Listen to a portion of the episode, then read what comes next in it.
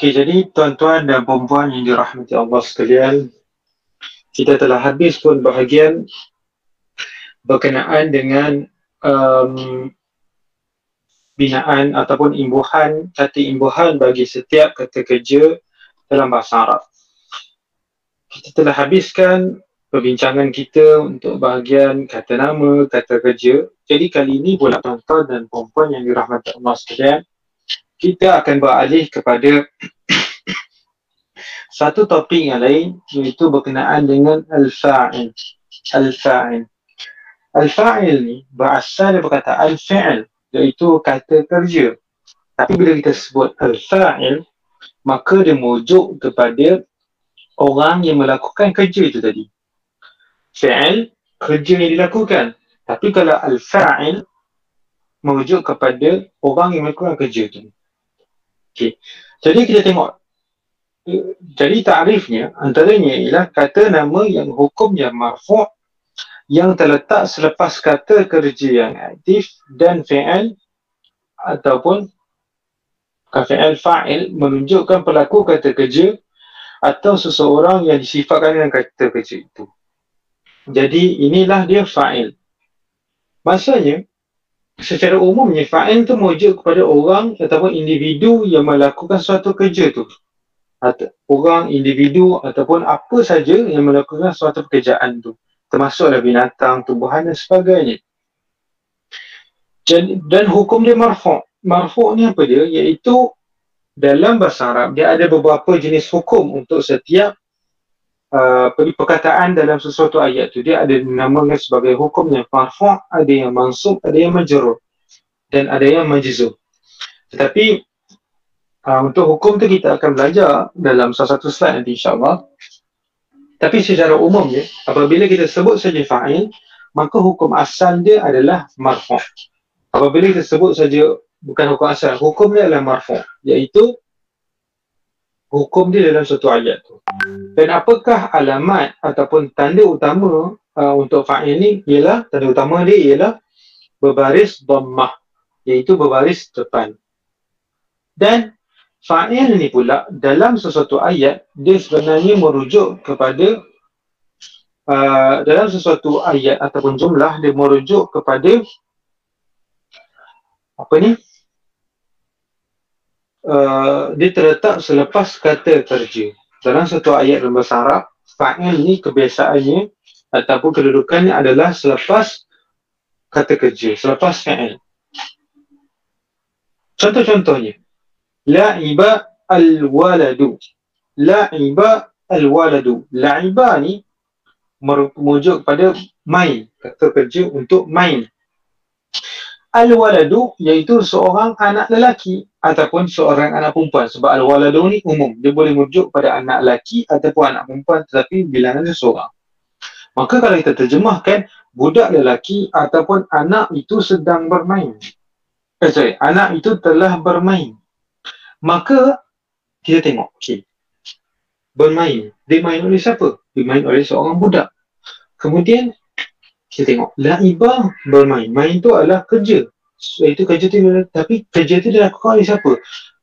Iaitu kerja bermain ni ataupun kata kerja bermain ni telah dilakukan oleh budak ni tadi. Maka al-waladu ataupun budak itu, inilah yang dikenali sebagai al-fa'il. Al-fa'il iaitu orang ataupun individu ataupun apa saja yang melakukan sesuatu kerja atau fi'il tadi. Contoh kedua, jara al-hisanu.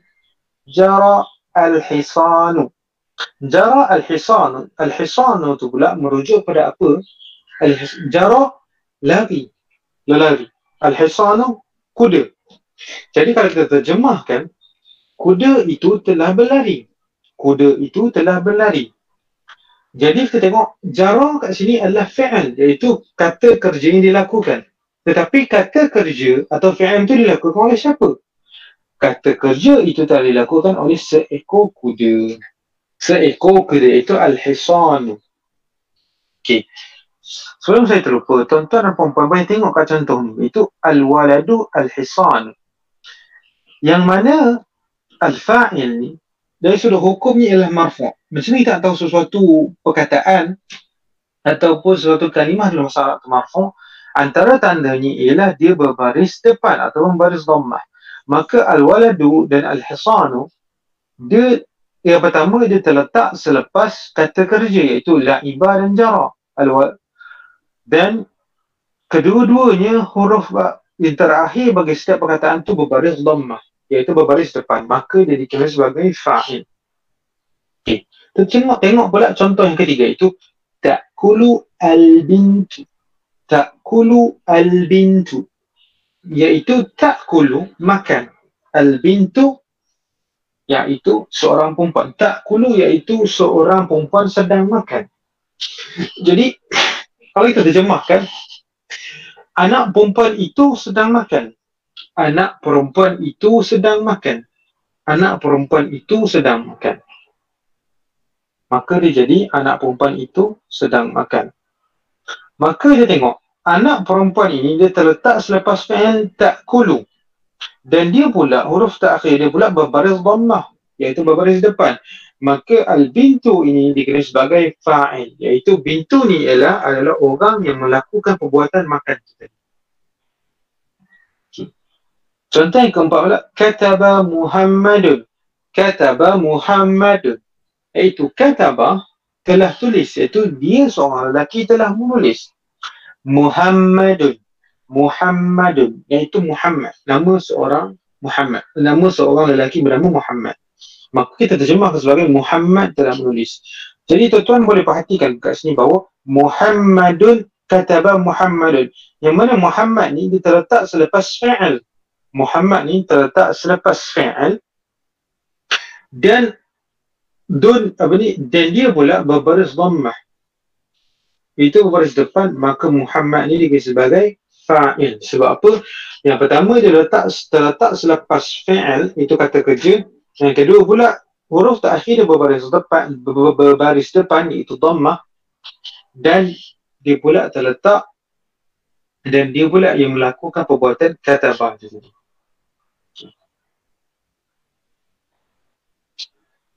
Jadi kita dah habis untuk bahagian fa'il, al-fa'il. Kita beralih pula kepada al-maf'ulu bih atau maf'ulun bih. Jadi apakah al-maf'ulu bih ni? Bihi, iaitu kata nama yang hukumnya mansub. Hukumnya mansub yang terkena padanya sesuatu kata kerja. Ha. Atau dalam kata lain, uh, apa ni?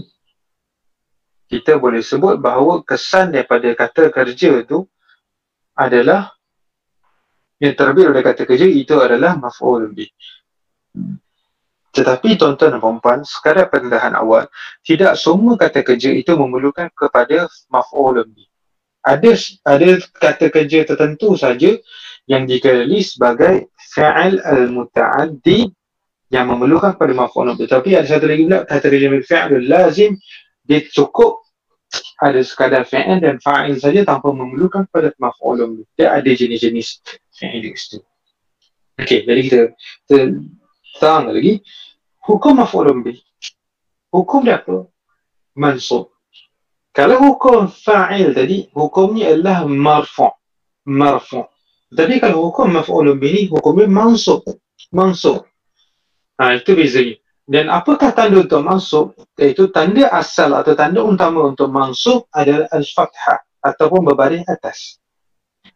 Kedudukan maf'ulun bih ni ataupun al-maf'ulu bihi ni, dia terletak di mana? Bila dalam satu ayat bahasa Arab, kebiasaannya ataupun kedudukan maf'ulu bih ni, dia terletak selepas fa'il dalam ayat bahasa Arab. Dia terletak selepas fa'il dalam ayat bahasa Arab. Jadi kita tengok contoh-contohnya. Misalnya, anta ta'kulu al-aruzza. Anta ta'kulu al-aruzza, iaitu kamu laki-laki, seorang laki-laki sedang makan nasi. Anta, kamu seorang laki-laki, ta'kulu sedang makan al-aruzza, nasi. Jadi kita tengok kat sini, anta ni dhamir, kemudian ta'kulu ni adalah fi'il mudhari', kemudian al-aruzza nasi. Okey, kita bayangkan anta ni tak ada, ta'kulu al-aruzza, maka ta'kulu Bila kita sebut ta'kulu, ta'kulu ni dhamirnya tidak zahir. Kalau kata kerja ta'kulu ni dhamirnya tidak zahir kan, dia tersor. Tetapi apabila, seperti yang saya sebut tadi, apabila kita sebut saja ta'kulu, maka kita faham bahawa kata kerja ni dilakukan oleh kamu seorang lelaki. Ta'kulu kamu seorang lelaki.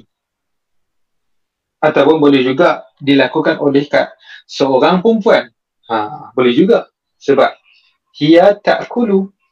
Ha, tetapi kita ikut pada ni lah. Maksudnya, kamu seorang perempuan, uh, dia seorang perempuan pun boleh, kamu seorang lelaki pun boleh. Mana-mana boleh. Tetapi yang pentingnya tuan-tuan dan perempuan, maf'ulun bih itu kebiasaannya dia terletak selepas huruf fa'il, fi'il dan fa'il. Cuma dalam kes ni, fi'il dia jelas tapi fa'il dia tersorok. Ha, jadi kita kena faham ayat dia dulu lah macam mana. Dan kita tengok pula Al-Aruzani tuan-tuan dan perempuan, dia berbaris fathah. Dia berbaris fathah, maka dia adalah maf'ulun bih. Maka secara umum dia adalah maf'ulun bih. Okay. Kita tengok contoh kedua pula. Huwa ya'khudhu al-kitaba. Huwa ya'khudhu al-kitaba. Huwa iaitu kata ganti nama diri untuk dia seorang lelaki. Ya'khudhu iaitu sedang ambil, dia seorang lelaki sedang ambil al-kitaba, sebuah kitab, sebuah buku. Maka kita sebut kat sini huwa ya'khudhu al-kitaba. Huwa ya'khudhu al-kitaba. Maka tuan-tuan dan puan-puan, kita bayangkan huwa ni tak ada. Ya'khudhu al-kitaba.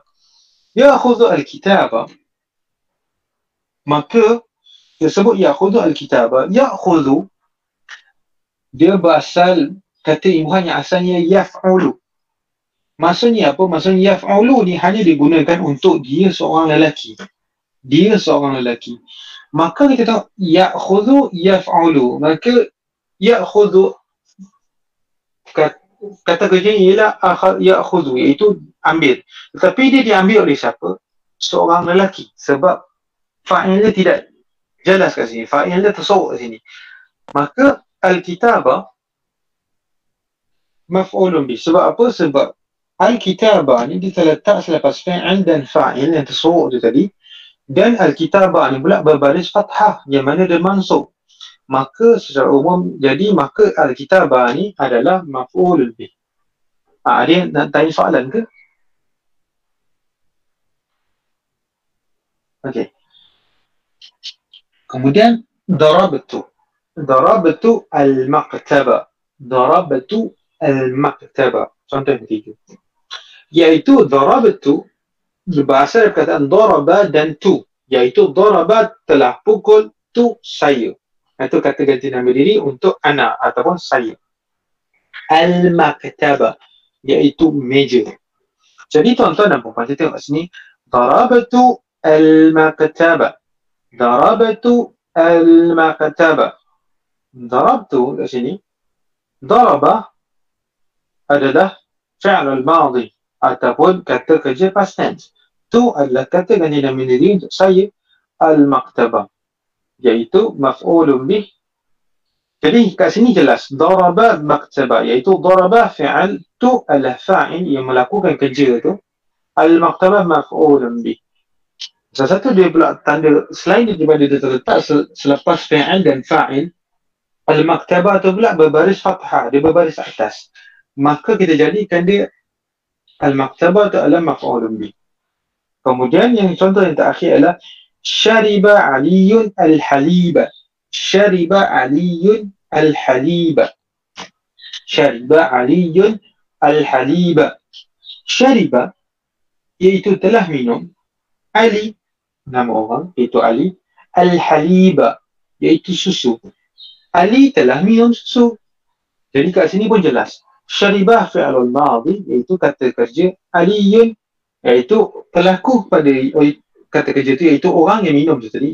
Maka dia jadi fa'il. Al-haliba jadi maf'ulun bih. Sebab apa? Terletak lepas fi'il dan fa'il. Kemudian al-haliba tu pula berbaris fathah. Bila dia berbaris fathah, maka cukuplah syarat-syarat dia untuk dia menjadikan dia maf'ulun bih secara umumnya. Wallahu a'lam. Ni secara asas lah. Sebenarnya ada banyak lagi sebenarnya. untuk nak kenal pasti maf'ulun bih fa'il macam ni. Tapi untuk peringkat tuan-tuan dan perempuan kita belajar yang asas ni, dan ini pun sebagai daripada uh, kita panggil uh, silibus untuk K P T M bagi sana. Okey. Seterusnya, jenis-jenis i'rab pada kata nama ataupun anwa'ul i'rab fil asma'. Anwa'ul i'rab fil asma', iaitu jenis-jenis i'rab. Sebelum kita pergi kepada apakah jenis-jenis i'rab pada kata nama, kita kena tahu dulu apa sebenarnya i'rab ni. Mungkin ada yang biasa dengar i'rab sana, i'rab sini. Apa benda i'rab ni? Okey, i'rab ni adalah salah satu topik yang agak sukarlah nak di kata apa nak dikuasai dalam bahasa Arab hakikatnya. Tapi kalau kita biasa membaca, kita banyak buat latihan, insya-Allah kita boleh kuasai satu hari nanti. Even saya sendiri, akui saya sendiri pun masih tidak menguasai sebenar-benarnya lagi untuk i'rab. Okey. Tapi secara asasnya tuan-tuan secara asasnya tuan-tuan dan puan-puan, al-i'rab ni merujuk kepada perubahan yang berlaku pada akhir perkataan, sesuatu perkataan disebabkan kehadiran unsur-unsur yang berbeza. Sama ada perubahan yang yang berlaku tu zahir ataupun terselindung. Okay. Misal, jadi i'rab ni ialah sebenarnya cara untuk macam mana kita nak baca baris hujung sesuatu perkataan. Misalnya, kita nak baca al-kitabu ke, al-kitaba ke, al-kitabi. Atau kita nak baca Muhammadun ke Muhammad, Muhammadani ke atau Muhammaduna. Ataupun kita nak baca kat uh, apa ni? Apa ni kita nak, ataupun kita nak baca uh, Fati apa ni? Uh, kalau ataupun kita nak baca talibata, talibati atau talibata. Ah, ha, macam mana tu? Jadi inilah persoalan tentang i'rab. Cuma untuk silibus tuan-tuan dan perempuan untuk S E M ni, kita hanya akan fokuskan pada jenis-jenis i'rab pada kata nama saja. Adapun jenis-jenis i'rab pada kata kerja mungkin di S E M-S E M akan datang. Wah, mahalam. Saya pun tidak ada silibus yang S E M akan datang buat masa ni. Okey. Jadi secara umum je tuan-tuan dan perempuan, i'rab ni dia terbagi kepada tiga. Dia terbagi kepada tiga. Yang pertama, dia ada i'rab. Dia hukum yang alam kami ialah rafa' rafa'an rafa'an. Seperti tadi kalau kita sebut uh, fa'il hukumnya rafa', fa'il hukumnya rafa', marfu', iaitu hukumnya marfu', sesuatu yang hukumnya marfu', sesuatu dipanggil sebagai marfu' uh, rafa', sesuatu hukumnya rafa'. Jadi apakah tanda utama untuk hukum kata nama yang rafa' atau marfu' ni yang kita panggil sebagai alamatul asliyah? Tanda utama dia adalah baris depan, ad-dhammah. Tanda utamanya ialah ad-dhammah, itu baris depan. Jadi contohnya kita boleh sebut ialah alimun yudarrisu. Alimun yudarrisu, iaitu seorang yang berilmu sedang mengajar. Seorang yang berilmu sedang mengajar. Jadi kita tengok kat sini tuan-tuan dan puan-puan, alimun yudarrisu ataupun yudarrisu alimun, seorang yang berilmu sedang mengajar. Jadi kita tengok perkataan alimun tu kat situ, bahawa perkataan alimun kat situ berbaris, hujung perkataannya berbaris dhammah. Dan secara umumnya apabila sesuatu kata nama tu dia terletak di depannya, kita panggil sebagai mubtada', maka dia dan dia pula berbaris, mubtada' ni kebiasaannya berbaris depan ataupun berbaris dhammah, maka sebab itulah hukumnya marfu'. Alimun yudarrisu. Ataupun kita terbalikkan, yudarrisu alimun, maka alimun kat sini dia tak jadi mubtada' lah, dia akan jadi fa'il sebab dia terletak selepas fi'il. Itu alimun tu adalah merupakan pelaku aa, yang melakukan kerja tu tadi, maka dia jadi yudarrisu alimun, tetapi hukumnya tak sama, dua-duanya marfu'. Okey, itu tanda utama ataupun tanda asal sesuatu hukum yang marfu', sesuatu kata nama yang marfu'. Bagaimana pula kalau ada tanda-tanda yang lain? Adakah ada terdapat tanda-tanda yang lain untuk marfu' ni? Ada, iaitu alif dan waw. Alif dan waw yang kita panggil sebagai tanda alamatul far'iyah ataupun tanda sampingan. Jadi kita tengok kat sini, alimani yudarrisani, alimani yudarrisani, iaitu dua orang yang berilmu sedang mengajar. Dua orang yang berilmu sedang mengajar. Alimani yudarrisani, ataupun kita boleh sebut yudarrisu aliman, yudarrisu aliman, yang mana Uh, apa ni, alimani yudarrisani, iaitu dia mubtada' khabar, yang mana alimani sebabkan dua orang yang berilmu sedang mengajar, maka dia tidak boleh jadi alimun dah, dia kena jadi alimani. Dan tanda marfu' dekat situ adalah alif nun, uh, bukan huruf alif di situ. Okey, tetapi kalau kita jadikan dia yudarrisu alimun alimani, maka dia jadi kat situ yudarrisu tu fi'al dan alimani fa'il. Okay, mungkin ada yang tanya, kenapa kalau alimani yudarrisani tetapi kalau terbalikkan yudarrisu alimani? Okay, sebab apa? Sebab alimani yudarrisani adalah contoh untuk jumlah ismiyah, untuk jumlah ismiyah, iaitu sesuatu ayat dalam bahasa Arab yang dimula, dia dimulakan dengan kata nama. Maka apabila sesuatu ayat tu dimulakan dengan kata nama, kaedah umumnya mengatakan bahawa kata kerja yang datang selepas isim kata nama tu mestilah mengikut kata nama tu. Maksudnya kalau alimah ni dua orang, maka kata kerja pun mesti uh, imbuhan ni mesti dua orang juga. Tetapi kalau contohnya sesuatu ayat tu dimulakan dengan kata kerja, maka dibolehkan kata kerja yang ber, kata kerja yang dimulakan tu untuk seorang saja, uh, tidak perlu uh, dia tidak perlu mengikut kepada pelaku tadi. Sebab tu saya sebut yudarrisu alimani. Dia, kalau kita sebut yudarrisani alimani, je salah. Sebab kaedah ni berbeza. Sebab dia ada beza antara kaedah jumlah ismiyah dengan jumlah fi'liyah. Okay. Kemudian yang terakhir adalah alimuna yudarrisuna, iaitu orang yang berilmu tetapi tiga orang dan ke atas. Orang berilmu lelaki, tiga orang dan ke atas, yudarrisuna, sedang mengajar. Maka kat sini tanda rafa' ataupun tanda marfu' dia adalah waw. Maka kita sebut alimuna yudarrisani, maka marfu'nya um, pada waw tu, tanda marfu'nya pada waw tu. Dan alimuna yudarrisuna ni jadi mubtada' khabar, sebab uh, apa ni, suatu ayat tu dimulakan dengan kata nama. Tapi kalau kita nak jadikan dia jumlah uh, dan dikira juga sebagai jumlah ismiyah. Tetapi kalau kita nak jadikan dia sebagai jumlah fi'liyah ataupun kata nama, sesuatu ayat dimulakan dengan kata kerja, maka jadi yudarrisuna alimun, yudarrisuna alimun, yang mana kata kerja kata nama, kata kerja dia tidak perlu ikut kepada fa'ilnya. Dia boleh walaupun dalam bentuk singular ataupun kata tunggal, kata kerja tunggal. Okey. Kemudian untuk yang kategori kedua pula, itu nasab ataupun mansub. Tadi kita dah belajar tentang marfu', kali ini kita dah belajar tentang nasab ataupun mansub. Jadi apakah alamat tanda utama yang tanda utamanya? Tanda utamanya adalah baris atas.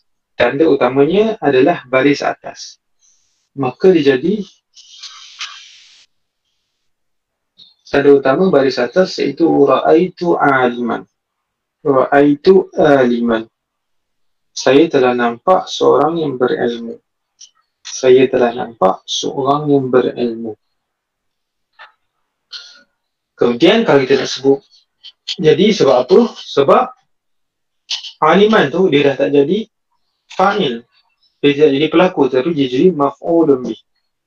Ha, dan maf'ul bih ni kebiasaan hukumnya adalah mansub. Sebab tu, sebab ra'a dan tu ra'a, iaitu saya telah lihat, tu katakan dalam berdiri untuk saya, aliman, seorang yang berilmu. Jadi aliman kat sini kedudukannya dalam ayat adalah maf'ulun bih, dan maf'ulun bih pula dia punya sorry, dia punya hukum adalah mansub, dan antara tanda utama untuk mansub adalah fathah, maksudnya fathatan, iaitu baris atas dua kali. Maka kat sini contohnya la ra'aitu aliman, maka hukum aliman tu adalah mansub sebab dia terletak pada kedudukan maf'ul bih. Di samping itu, untuk mansub juga dia ada tanda-tanda sampingan dia, dia ada tanda-tanda yang lain. Iaitu sama ada dia boleh jadi tanda, tanda iaitu apa ni, ya, huruf ya. Jadi misal, ada dua misal, tetapi dua misal yang sama tetapi baris saja berbeza. Kita tengok pertama. Yang pertama, ra'aitu alimaini, ra'aitu alimaini, iaitu saya telah nampak dua orang yang berilmu. Yang kedua, ra'aitu alimina, ra'aitu alimina, saya telah nampak orang-orang yang berilmu. Persoalannya, apa beza ni dua ni? Persoalannya, apakah beza antara dua contoh? Bezanya ialah pada perkataan mim tu, pada huruf mim tu. Mim yang pertama berbaris fathah, mim yang kedua berbaris kasrah. Yang mana kalau mim yang berbaris kasrah dan bunyi alimaini merujuk kepada ya al-mustanna' atau ya merujuk kepada ya untuk dua perkara, dua orang misalnya dalam contoh ni. Tetapi alimina, mim yang berbaris kasrah tu merujuk kepada untuk jama', ya untuk jama'. Ha, jadi kat sini inilah membezakannya. Kalau kalau kita dengar saja alimaini atau ataupun syakhsaini uh, atau atau talibaini misalnya atau muslimaini, maka itu merujuk kepada dua orang. Tetapi kalau kita sebut muslimina, muslimina, maka itu pula merujuk kepada ramai-ramai orang muslim. Dia hanya membezakan dia hanyalah huruf pada sebelum huruf ya tu saja. Ha, dia agak tricky sikit. Tapi kalau kita dah biasa, satu hari nanti insya-Allah senang insya-Allah. Okey. Dan yang terakhir adalah alamatul asliyah ataupun uh, pertama hukumnya majrur. Majrur. Iaitu misalnya tanda sesuatu uh, tanda sesuatu tanda sesuatu perkataan itu majrur adalah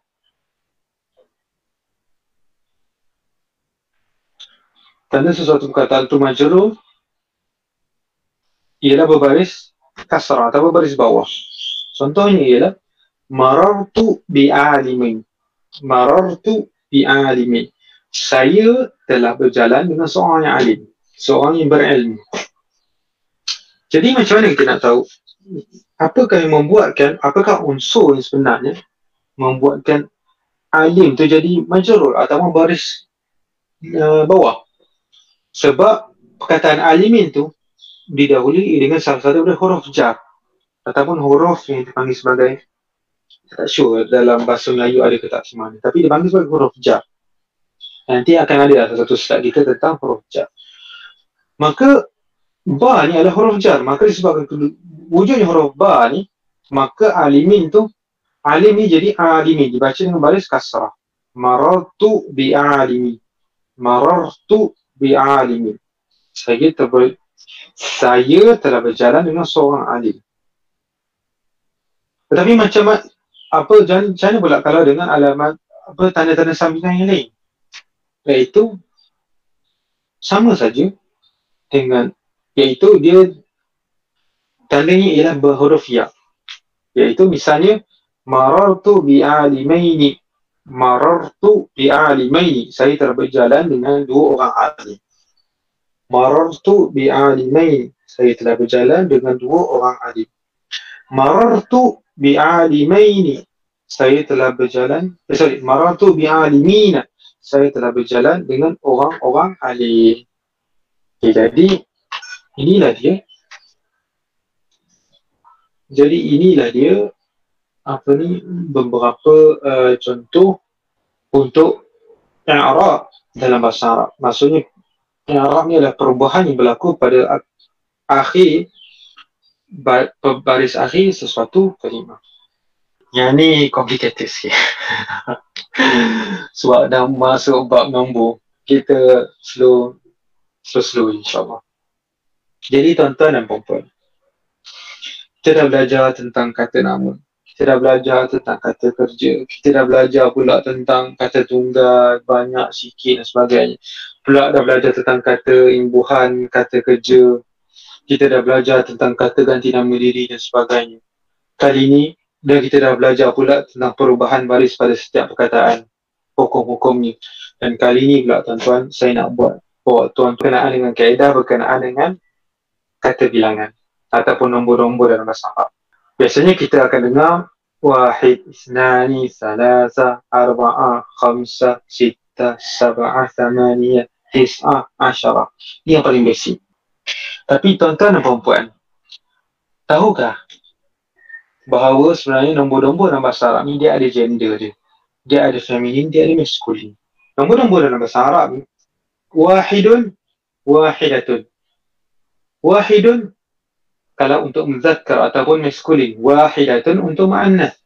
Kemudian isnani untuk muzakkar ataupun untuk maskulin, isnatani untuk mu'annas ataupun untuk feminin, salasun, salasun untuk uh, untuk tiga orang lelaki, eh sorry, untuk tiga mes, uh, maskulin, salasatun untuk tiga tiga yang feminin, arba'un empat, tapi untuk yang maskulin, arba'atun untuk empat yang feminin, khamsun untuk lima, tapi lima yang maskulin, khamsatun untuk lima yang feminin, sittun untuk enam, tapi enam yang maskulin, sittatun enam yang feminin, tujuh, sab'un, sab'un tujuh, tapi untuk maskulin, sab'atun untuk yang feminin ataupun mu'annas, samaniyun lapan, lapan untuk yang maskulin atau muzakkar, samaniyatun lapan untuk yang feminin muannas, tis'un, tis'un untuk yang apa ni, uh, tis'un untuk sembilan yang muzakkar, tis'atun sembilan untuk yang muannas, ashrun, ashrun, ashrun iaitu untuk sepuluh yang uh, muzakkar, asyratun untuk sepuluh yang mu'annas. Okey, itu untuk satu dengan sepuluh. Satu dengan sepuluh. Ini tuan-tuan dan puan-puan, kita nak beralih pula kepada sembilan belas dengan sebelas hingga sembilan belas. Okay. sebelas hingga sembilan belas. Ini ada kaedah sikit. Dia ada, dia ada kaedah sikit. Yang mana kalau untuk sebelas hingga sembilan belas, kita akan dapati bahawa untuk sebelas dan dua belas, untuk nombor yang bulat, nombor yang asal dengan nombor yang datang selepas iaitu sepuluh, maka sebelas dan dua belas dua-dua kena sama-sama muzakkar, sama-sama mu'annas. Contohnya macam ni, ahada asyara, ahada asyara, maksudnya dua-duanya muzakkar, dua-duanya maskulin. Tetapi kalau kita nak sebut ihda, apa, kalau kita sebut yang versi feminin dia, kita sebut ihda asyrata, ihda asyrata, iaitu sebelas, tetapi untuk yang digunakan untuk bila, uh, sesuatu objek ataupun sesuatu individu yang bersifat feminin. Isna atau isnai asyara, isnai asyara, isnai asyara, maksudnya isnai asyara dua-duanya mestilah maskulin. Tapi kalau kita nak sebut, kalau dua-dua uh, kalau nak sebut uh, feminin, nak mengira suatu benda feminin, maka dia panggil isnata atau isnatai asyarata, isnatai asyarata. Jadi kita perhati kat sini, ahada asyara, ahada asyara dua-duanya muzakkar, ihda asyarata dua-duanya mu'annas. Tanda mu'annas pada apa, iaitu huruf alif maqsurah atau alif ya atau titik ni dengan huruf tamarbutah ni. Sama juga yang ni, isna, asya, isna atau isnai asyara, iaitu dua-duanya muzakkar. Kemudian kalau mu'annas pula, isnata atau isnatai asyarata, yang mana tanda feminin ialah ta dengan alif atau ta dengan ya dan ta marbutah pada huruf kataan sepuluh tu. Okey, yang ni jelas. sebelas dengan dua belas, dua-duanya kena selari muzakkar dan mu'annas ataupun feminin dan maskulin. Tetapi bagaimana pula nombor daripada nombor tiga belas sampai ke sembilan belas? Daripada nombor tiga belas ke sembilan belas ni pula, tuan-tuan dan puan-puan, dia kena berlawan, dia kena opposite. dia kena sentiasa berlawanan. Misalnya, kalau nombor tiga tu adalah feminin, maka nombor sepuluh dia tu kenalah maskulin. Kalau nombor tiga tu adalah maskulin, maka nombor sepuluh tu kenalah feminin. Ha, gitu. Sebab tu kita sebut dalam masalah salasatu asyara ataupun salasa asyarata atau tiga belas ataupun arba'atu asyara ataupun arba'u asyrata ataupun khamsatu asyara atau khamsu asyrata. Jadi tuan-tuan dan perempuan, tuan-tuan dan perempuan boleh tengok kat sini. Salah satu, salah satu, dia feminin sebab apa dia ada tamarbutah kat belakang dia. Asyara, dia maskulin sebab dia tidak ada tamarbutah. Dan itulah kaedah dalam masalah untuk nombor ni. Daripada nombor tiga belas ke sebelas, dia kena berlawan. Dia sebelah dengan dua belas, dia can go together. Dia boleh together-together, dia boleh bersama-sama. Tapi bila start nombor tiga belas dengan sebelas, dia kena berlawan. Dia kena go opposite. Itu kaedah nombor musarak. Dan seterusnya, macam sittatu asyara atau sittatu asyara atau sittu sittu asyarata sittu asyarata sab'atu asyara ataupun sab'un asyara sab'u asyar asyarata ataupun thamaniyatu asyara ataupun thamaniya asyarata ataupun tis'atu asyara atau tis'a asyarata dan sebagainya. Jadi kena ingat kalau nombor sebelas dengan dua belas, dua-dua yang nombor asal dengan nombor sepuluh itu kena selari, kena go together-together. Tetapi kalau nombor tiga belas sampai sembilan belas, dia kena no together-together. Maksud saya dia kena sentiasa berlawanan antara nombor yang bulat, nombor yang asal dengan nombor sepuluh tu. Kalau nombor yang asal itu feminin, maka nombor sepuluh itu kenalah maskulin. So, kalau nombor yang asal itu adalah feminin, no, maskulin, maka nombor sepuluh itu adalah maskulin. Itu kaedah.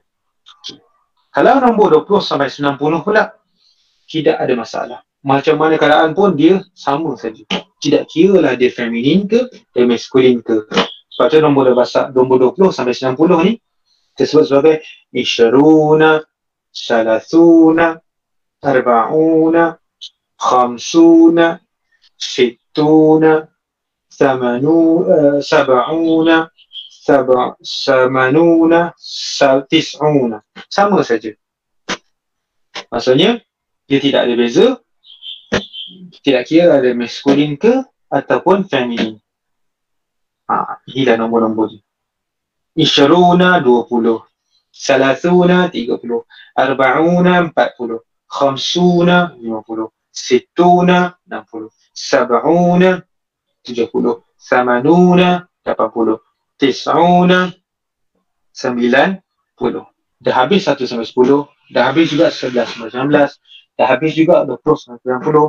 Kali ni tuan-tuan dan puan-puan, kita nak beralih pula kepada dua puluh satu sampai sembilan puluh sembilan. Sebab kita dah habis dah tadi untuk sebelas sampai sembilan belas, tapi dua puluh satu sampai sembilan puluh sembilan ni dia beza sikit tau. Beza macam mana? Hmm, tak ada beza pun sebenarnya. Dia bezanya bila kita nak antara nombor dengan objek atau perkara dia bila. Tapi kalau untuk nombor sama je. Misalnya wahidun wa ishrun ataupun kalau nombor yang dibilang tu adalah feminin, maka jadi wahidatun wa ishrun. Ataupun ataupun isnani atau isnataini wa ishrun ataupun isnatani atau isnataini wa ishrun. Silap. Isnani dan isnaini bukan isnataini. Isnatani wa isnataini. Typo itu. dua puluh dua. Sebab apa? Kalau dalam bahasa Arab apa ni? Untuk dua puluh satu sampai sembilan ni kita punya apa ni? Dia ada kaedah dia bahawa nombor yang dibilang tu hendaklah berlawanan dengan nombor yang perkara yang dibilang hendaklah berlawanan dengan nombor yang dibilang. Okay. Tapi tak kena tu kita akan ada slide khas dia. Jadi contoh lain lah salasatun wa ishruna ataupun salasu wa ishrun arba'atu wa ishrun arba'un wa ishrun khamsatu wa ishrun atau khamsu wa ishrun, sittatu wa ishrun, sittun wa ishrun, sab'atun. Typo lagi, sab'atu wa ishrun, dan sab'u wa ishrun, ثمانية وعشرون ثمانين ثمانية وعشرون atau تسعة وعشرون dan تسعة وعشرون. Okay. Sebenarnya ada ada kiraan untuk sebelas dan ke seratus dan ke atas semua ada, tetapi untuk silibus K P T M S E M Bahasa Arab tiga ni kita hanya uh, bentangkan atau konsisten setakat nombor sembilan saja. Ha, ini dia. Okey. Apa beza yang ni dengan sorry. Apa beza yang nombor kata bilangan ni dengan yang tadi? Nombor yang tadi tuan-tuan dan puan-puan merujuk kepada nombor yang asal, maksudnya dia tidak dia tidak disusun berdasarkan turutan. Tetapi nombor yang kali ini kita susun berdasarkan turutan, kata bilangan turutan. Sebab tu yang tadi kita sebut sebagai Adadul Asli, iaitu nombor yang asal. Yang ini disebut pula sebagai Adadul Tartidi, iaitu nombor yang disusun berdasarkan turutan. Jadi contohnya satu sampai sepuluh. Awalu kalau untuk muzakkar, ula untuk mu'annas, sani. Maksudnya awal itu tempat pertama misalnya, atau kedudukan yang pertama. Sani atau, atau saniyatun, saniyatin atau saniyati, iaitu tempat atau kedudukan yang kedua. Salisun, salisun, iaitu kedudukan yang ketiga, kedudukan yang ketiga. Rabi'un, rabi'un atau rabi'atun, iaitu kedudukan yang keempat atau tempat yang keempat. Khamisun, khamisatun, kedudukan yang kelima. Sadisun, sadisatun, kedudukan yang keenam. Sabi'un, sabi'atun, kedudukan yang ketujuh. Saminun, saminatun, kedudukan yang lapan. Tasi'un, tasi'atun, kedudukan yang kesembilan. Ashirun, ashiratun, kedudukan yang sepuluh. Jadi tuan-tuan dan puan-puan yang dirahmati Allah sekalian, yang di sebelah kanan itu adalah untuk muzakkar ataupun untuk maskulin. Yang di sebelah kiri iaitu ula sampai ashiratun, itulah untuk mu'annas. Okey. Kemudian kita beralih pula nombor turutan untuk nombor sebelas hingga ke sembilan belas, iaitu bagaimana pula kaedah dia. Hmm. Kaedah dia sama je, iaitu kalau untuk nombor yang asal tadi sebelas dan dua belas kena sama, betul? Maksudnya ihda ashar, ihda ashrata ataupun ah, uh, ahad ashar ataupun thani ashar ataupun thaniyata ashrata. Tetapi kalau untuk yang sebelas sampai sembilan belas untuk adat tertibi ataupun nombor mengikut turutan ni, semua kena selari muzakkar dan mu'annas. Jadi kita tengok satu-satu. Al-hadi asyara, iaitu tempat sebelas kalau untuk muzakkar. Tapi kalau untuk mu'annas, al-hadiyatu asyarata, dia kena selari antara mu'annas dan muzakkar je. So, feminin, maskulin, dia kena sama-sama go together. Kemudian tempat yang kedua belas, sani asyara, sani asyara, iaitu tempat yang kedua belas. Tapi ini untuk muzakkar. Kalau untuk mu'annas, saniyata asyarata, saniyata asyarata, iaitu tempat yang kedua belas. Salisa asyara, salisa asyara, iaitu tempat yang ketiga belas. Salisata asyarata, salisata asyarata, iaitu tempat yang ketiga belas. Rabi'a asyar, rabi'a asyar, iaitu tempat yang keempat belas. Rabi'ata asyarata, rabi'ata ashrata, iaitu tempat yang ke-empat belas. Khamisa asyara, khamisa asyara, khamisata asyara, khamisata asyara, itu salisa asyara, salisata ashrata, sabi'a asyara, sabi'ata ashrata, samina asyara, saminata ashrata, tasa asyara, tasata ashrata, dan sebagainya. Jadi yang membezakan sebelas dan sembilan belas untuk adat asli ataupun kata nombor yang asal tadi dengan kata nombor yang turutan tadi ialah kata nombor yang asal tadi sebelas dan dua belas, dua-dua kena sama untuk sama ada yang nombor kata nombor yang asal ataupun kata bilangan yang turutan ni. Tetapi untuk kata nombor, kata bilangan yang asal bermula daripada tiga belas sampai ke sembilan belas, dia punya nombor tu kena berbeza antara mu'an, uh, kena berbeza apa? Kena bertentangan antara mu'annas dan muzakkar.